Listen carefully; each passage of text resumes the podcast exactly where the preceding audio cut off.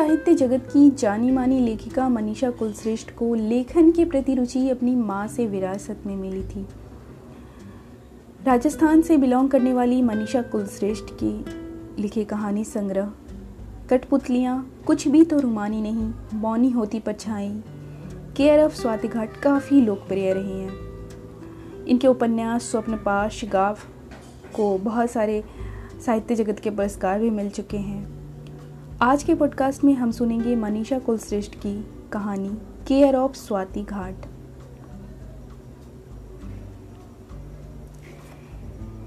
यह मेरी अस्मिता का प्रश्न है। विद्वता का अभिमान नहीं है मुझे, ज्ञान पर विश्वास अवश्य है। सब कहें तो कहें कि वाचकनु के ऋषिकुल में किसी स्त्री ने शास्त्रार्थ में भाग नहीं लिया, फिर वह भी याज्ञवल्क जैसे महान ज्ञानी के समक्ष समूचे राज दरबार के समक्ष राजा जनक के ब्रह्म यज्ञ में मैं ब्राह्मणत्व और आत्मा को लेकर कुछ प्रश्न उठाने का साहस, बल्कि दुस्साहस करने जा रही हूँ। तो मुझे रोको मत प्रिय। मेरे पिता, ऋषि वाचकनु और मेरे बाल सखा तुम ही ने तो मुझे तर्क का सामर्थ्य दिया है। तुम दोनों के बीच बैठकर ही मैंने यह सीखा है। मैं तुम्हारी वागदत्ता अवश्य हूँ। मगर हूँ तो एक स्वतंत्र इकाई।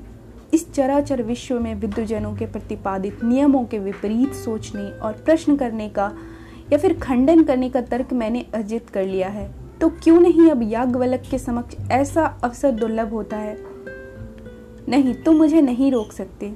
तुम्हें मेरी मर्यादा की चिंता है। न हज़ारों पुरुषों के समक्ष नेत्र और मस्तक उठाकर प्रश्न उठाऊँगी। तो लो, मैंने डाल लिया दुशाला अपनी यौवन पुष्ट देह पर। कहो तो इस सुंदर मुख पर भी हवन कुंड की राख मल लूँ और कुरुक कर लूँ। जान लो, तुम और पिता से भी कह दो कि मेरी ये देह मेरे ज्ञान और प्रतिभा की कारा नहीं बन सकती, नहीं बन सकती। तालियों की गड़गड़ाहट से थिएटर हॉल गूंज उठा। सुगंधा हल्के हल्के हाँपते हुए ग्रीन रूम में चली आई।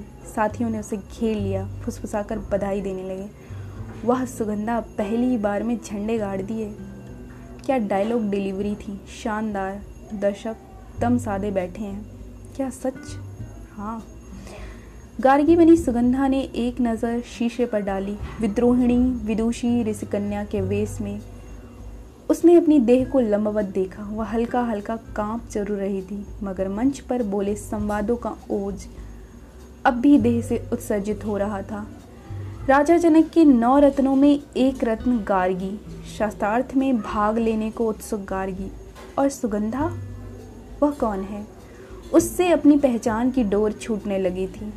उसने रंगीन दुशाला बदला और सफ़ेद दुशाला सीने और कंधों पर लपेट लिया। चंगा तक लहराते हुए खुले बाल खींच कर पीछे जूड़े में बांधे फूल बालों से निकाल फेंके। उसके चौड़े सांवले माथे पर पीले वाटर कलर से मेकअप आर्टिस्ट निधि ने चंदन का सा त्रिपुंड माथे पर रज दिया था। बीच में लाल बिंदु, वह अपनी बारी आने तक के बाकी के संवाद बुदबुदाते हुए दोहराने लगी। भूत, भविष्य और वर्तमान क्या है? ये काल क्या है और किस पर बुना गया है? इस काल का ताना बाना और बुने जाने की पुनरावृत्तियाँ किसमें ओतप्रोत हैं? महात्मन, स्वर्ग के ऊपर क्या है और धरती के नीचे क्या है? इन दोनों के बीच क्या है? ये ब्रह्मलोक क्या है? ये कैसे रचा गया और कब विकसित हुआ? गार्गी इतने प्रश्न मत कर कि तेरा ही सर फट जाए। याज्ञवल्क के बना अनुज अपने आसन से उठ खड़ा हुआ और उसे लाल आँखों से घूरने लगा। वह डायलॉग भूलने को थी, मगर उसने मन से दो पंक्तियाँ बोली, फिर शेष खुद ब खुद ज़ुबान पर आ गई। क्षमा करें महराज जनक मेरा उद्देश्य मेरे प्रश्न व्यर्थ नहीं है। सुगंधा ने प्रश्नवाचक दृष्टि राजा जनक के सिंहासन की ओर डाली। राजा जनक ने दृष्टि झुका ली। महात्मन याज्ञवल्क के, आप तो मुझे क्षमा करें, जैसे वैदेह या काशी के किसी योद्धा के किशोर पुत्र अपने ढीली डोर वाले धनुष पर भी बाँध चढ़ाकर युद्ध के लिए किसी को भी ललकार सकती हैं।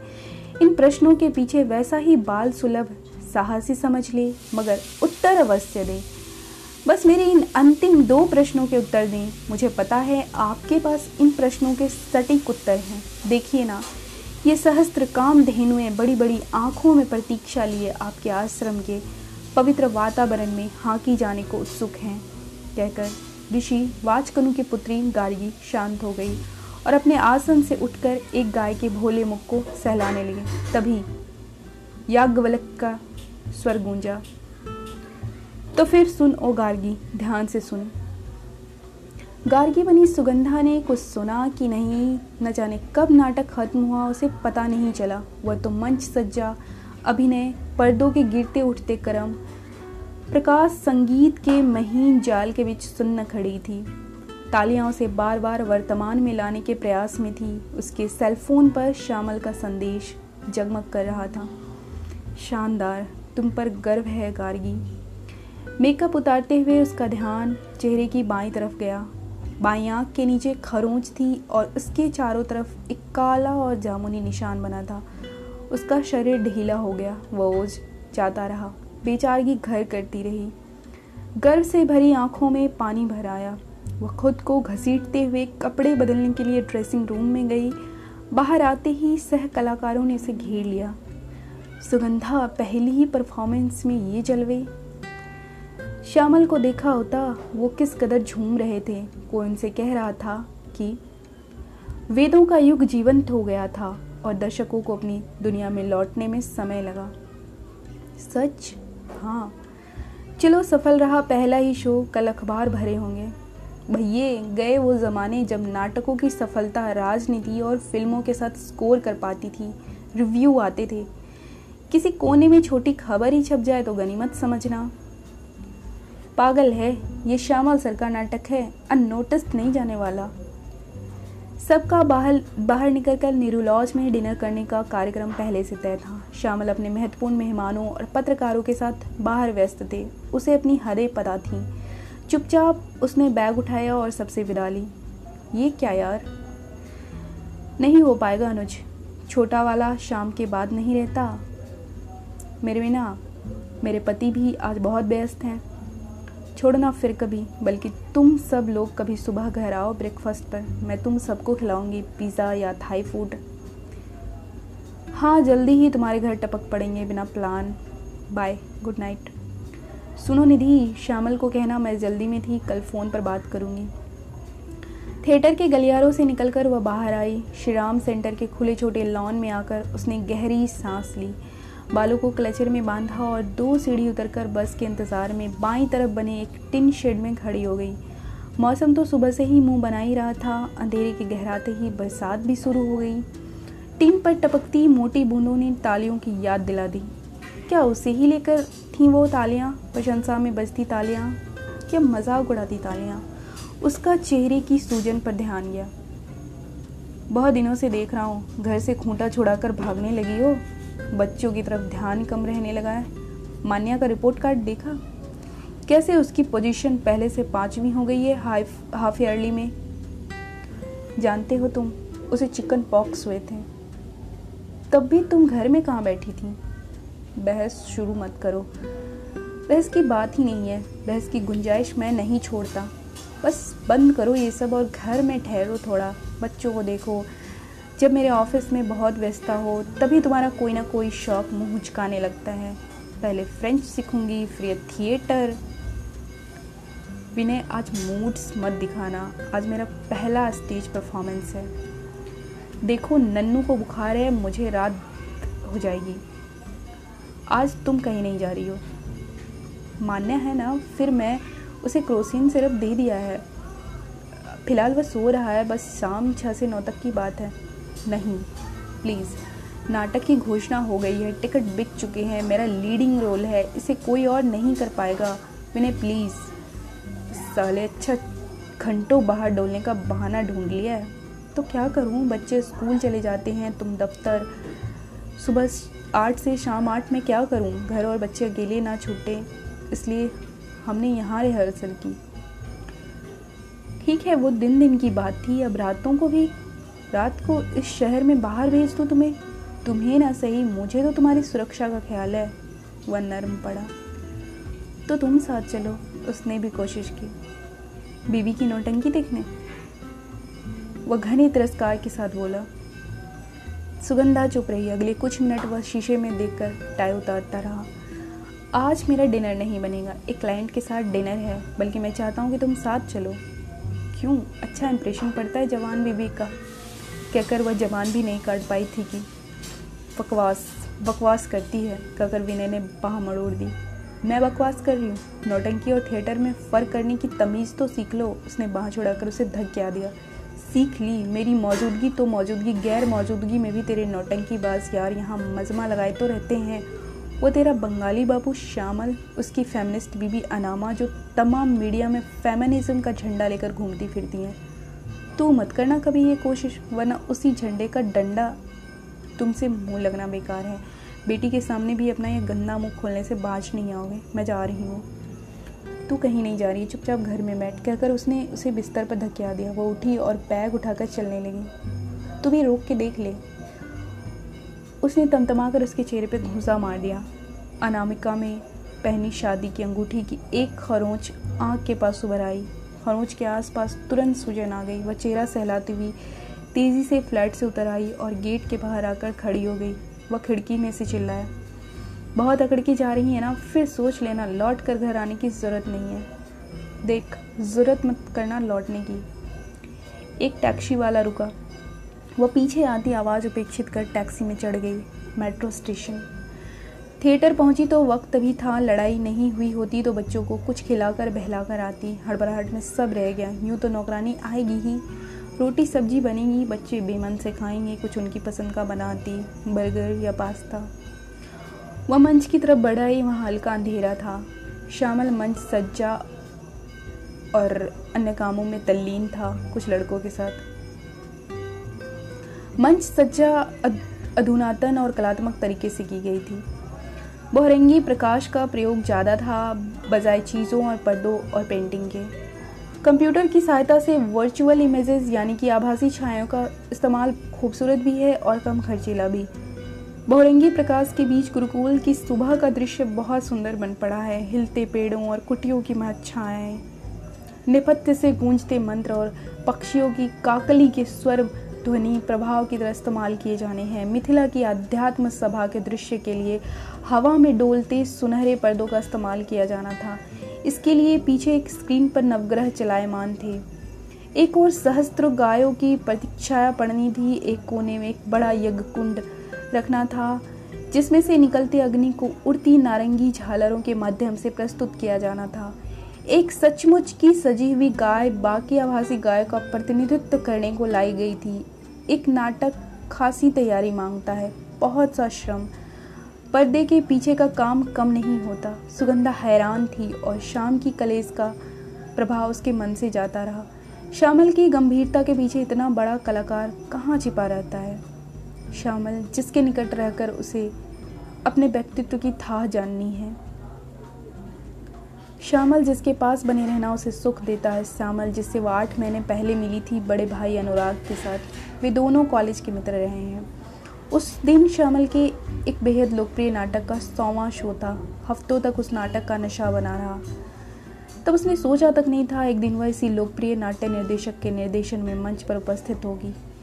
एक दिन ना जाने किस बहके हुए फुर्सतिया क्षण में उसने श्यामल को फ़ोन किया था। क्या मैं आपकी किसी नाटक में एक पेड या खंभे का रोल करने का रोल रोल पा सकती हूँ? नहीं। वहाँ भी लंबी कतार है। पर्दा गिराने और उठाने वाले की जगह ज़रूर है। कर लोगी? हाँ आपके नाटक में उपस्थित रहने के लिए कुछ भी करूँगी। तुम्हारी क्वालिफ़िकेशन क्या है? एम एस सी बॉटनी मार डाला। क्यों? कलाओं से कहीं दूर तक दूर का वास्ता? ना। नाटक पढ़े? नहीं। देखे? स्कूल में देखे? किए नहीं। गार्गी के बारे में सुना है? कौन गार्गी? पौराणिक पात्र? शायद हाँ। कभी स्कूल की किसी संस्कृत की किताब में या हिंदी के पाठ में? पर अब याद नहीं। नेट पर देखना और रिसर्च करके मुझे कल बताना। तो मेरे साथ स्क्रिप्ट पर काम करोगी। मुझे स्टेज पर छोटी सी उपस्थिति चाहिए थी। स्क्रिप्ट तो स्टेज बात की चीज़ है। नेपथ्य में काम करना सीखोगी तभी तो ना मंच को समझोगी। ठीक है। स्क्रिप्ट पर काम करने में दो महीने जाने कहाँ उड़न छू हो गए। बहुत कुछ सीखा उसने शामिल से। इस नाटक में गहरी रुचि जाग उठी। कारगी के चरित्र ने उस पर असर डालना शुरू किया। स्क्रिप्ट देखकर शामिल की पत्नी अनामा ने जब इस गैर पारंपरिक, कम ग्लैमरस रोल में रुचि लेने की जगह दूरदर्शन के जैसे सीरियल में अपना समय देना ज़्यादा पसंद किया तो श्यामल ने सुगंधा में अपनी गार्गी को खोजा। लंबे बाल, चौड़ा माथा, चौड़ा जबड़ा, कम झपकने वाली जिज्ञासु आँखें, गड्ढे वाली ठोड़ी और ज़िद्दी व्यवहार जताती नाक। हल्की भारी आवाज़, लंबी और पुष्ट देह मैं कर पाऊँगी। कर लोगी। एक विश्वास था निर्देशक श्यामल का जिसका निर्वाह करना था सुगंधा को। वह जुट गई। दूध उफन रहा है, सुगंधा रट रही है डायलॉग या ग्वलक के बताओ तो जल के बारे में कहा जाता है कि उसमें हर पदार्थ घुल मिल जाता है तो यह जल किसमें जाकर मिल जाता है? अच्छा आत्मन, फिर सच्चा भ्रमणत्व क्या है? साबुन के झाग से ढकी हुई देह को शीशे में देखती हुई वह और शावर के साथ उसका एक आलाप चलता जा रहा है। लो, मैंने डाल लिया दुशाला अपनी यौवन पुष्ट देह पर। कहो तो इस सुंदर मुख पर भी हवन कुंड की राख मल लूँ और कुरूप कर लूँ। यह जान लो तुम और पिता से भी कह दो कि मेरी यह देह मेरे ज्ञान और प्रतिभा की कारा नहीं बन सकती, नहीं बन सकती। वह मानो सपनों की किसी आसमानी दुनिया में रही थी। पिछले कुछ महीने आज समय आ गया है ज़मीन छूने का। आ गई मेरी विदुषी गार्गी, राजा जनक के नौ रत्नों में से एक रत्न। वाचकनु ऋषि की पुत्री। वैसे श्यामल, मुझे शक है। बोलो ना, मंच पे जाने से पहले अपने सारे शक दूर कर लो। यही कि गार्गी का कोई मंगेतर था भी, कोई उसका बाल सखा ऋषि वाचकनु का शिष्य, जिसे आपत्ति होती कि गार्गी आध्यात्म सभा में अन्य आठ शास्त्रार्थ करने वाले ज्ञानियों के साथ जाए और याग्वलक से सवाल करे, आपने स्क्रिप्ट में यह मिथक गुना है या यह सच है? बस सदा की बाल ब्रह्मचारिणी थी या बाद में अविवाहित रहने का प्रण लिया? नेट पर बाल ब्रह्मचारिणी होने का ही ज़िक्र है। कई लोगों ने उसे याग्वलक की पत्नी भी समझा है। मिथक हो की कल्पना जो नाटक को पूर्णता व सार्थकता दे, वही सही है। मुझे कहीं लगता है कि सुंदर और युग प्रवर्तक गार्गी को प्रेमी या मित्र विहीन बनाकर बृहदारण्यक उपनिषद में ज़्यादती हुई है। उस युग की स्त्री टाइम और स्पेस को लेकर सवाल कर रही है। बड़ी बात है। वही सवाल जिनके अंत में उसने उत्तर चाहे थे, स्पेस और टाइम के बाहर क्या है, ब्रह्मांड? तो फिर पूछती है, ब्रह्मांड किसके अधीन है, जिसका गोल मूल उत्तर या ग्वलक के महाशय देते हैं, जिनका लॉजिक मैं समझ नहीं पाता? ऐसा क्यों? वही कि कोई अविनाशी तत्व, अक्षरत्व, जिसके अनुशासन व प्रशासन में सब ओत प्रोत है ऑल रबिश समझती नहीं प्रश्नों के उत्तर की जगह गार्गी को धमकी देने वाले याग्वलक को निरुत्तर छोड़कर पुरुष जाति की हेठी करानी थी क्या? जबकि वे उत्तर विहीन हो चुके थे। मगर हो सकता है कि क्षेपक की तरह आगे जोड़ा गया हो या उनके खींचने पर गार्गी ने ही स्वयं वे उत्तर दे दिए हों। हो सकता है कि प्रेम या सम्मान के कारण गार्गी ने अंत में कहा हो कि याज्ञवल्क के, के पास हर प्रश्न का उत्तर है चाहे वह धरती या ब्रह्मलोक से जुड़ा हो या अंतरिक्ष से। ब्राह्मणत्व या पुरुष की यत्ता से जुड़े प्रश्न हों, वे ब्रह्म ऋषि हैं। वे इन सहस्त्र गायों के अधिकारी हैं, मगर फिर स्त्री की इयत्ता? यह प्रश्न क्यों नहीं किया गार्गी ने? और मेरी व्यवस्था देखो, मैं गार्गी के सम्मान में इस उपनिषद के किसी तथ्य को कल्पना से बदल नहीं सकता। अंदाज़ा लगा कर भी नहीं। पता है, लोग थिएटर फूंक देंगे। गार्गी की माँ बाल सका और संगीत साथियों तक का हल्का सा ज़िक्र कहीं नहीं है। हाँ अपनी परंपरा की विरासत इतनी समृद्ध है, मगर हमारे पास सही तथ्यों के मामले में दरिद्रता ही दरिद्रता है। विवश कर देने वाली दरिद्रता। उस समय के ब्राह्मणों ने सदियों तक अपने लाभ के लिए बहुत कुछ नष्ट हो जाने दिया और बहुत कुछ क्षेपकों की तरह हमारे महान ग्रंथों में जोड़ दिया।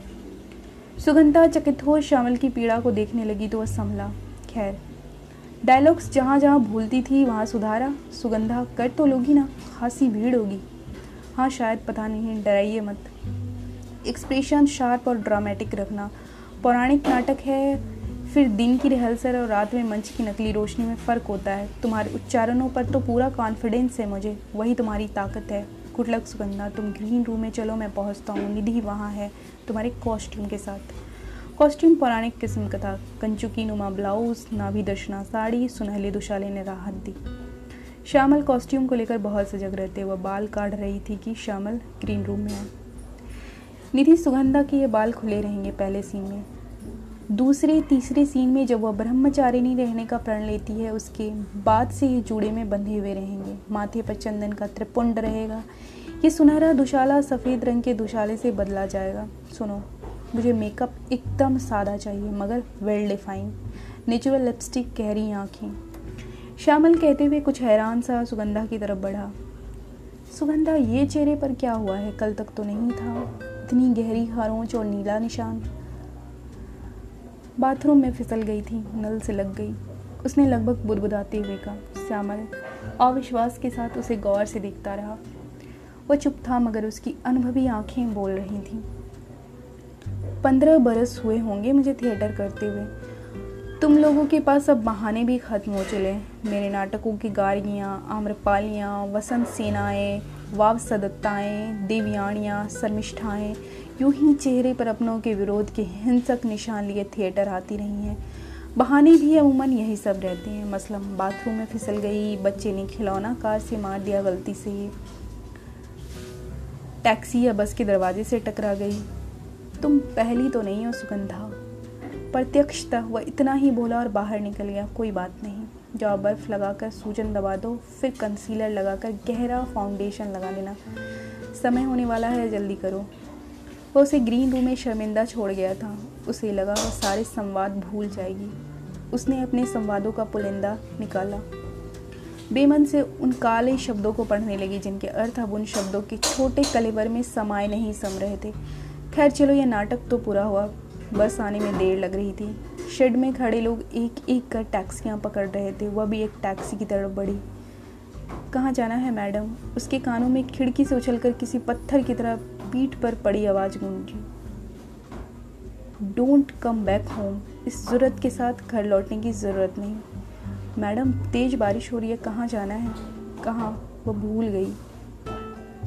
गुरुकुल या वैदेह के दरबार से बाहर आओ, गार्गी मंच और थिएटर के बाहर। तुम्हारा एक घर है, वहाँ बच्चे हैं, विनय है। विनय डिनर पर बाहर गया होगा, बच्चों ने नौकरानी के हाथों खाना पता नहीं खाया होगा या टीवी देखते होंगे। मान्या का होमवर्क अधूरा होगा नन्नू को बुखार है।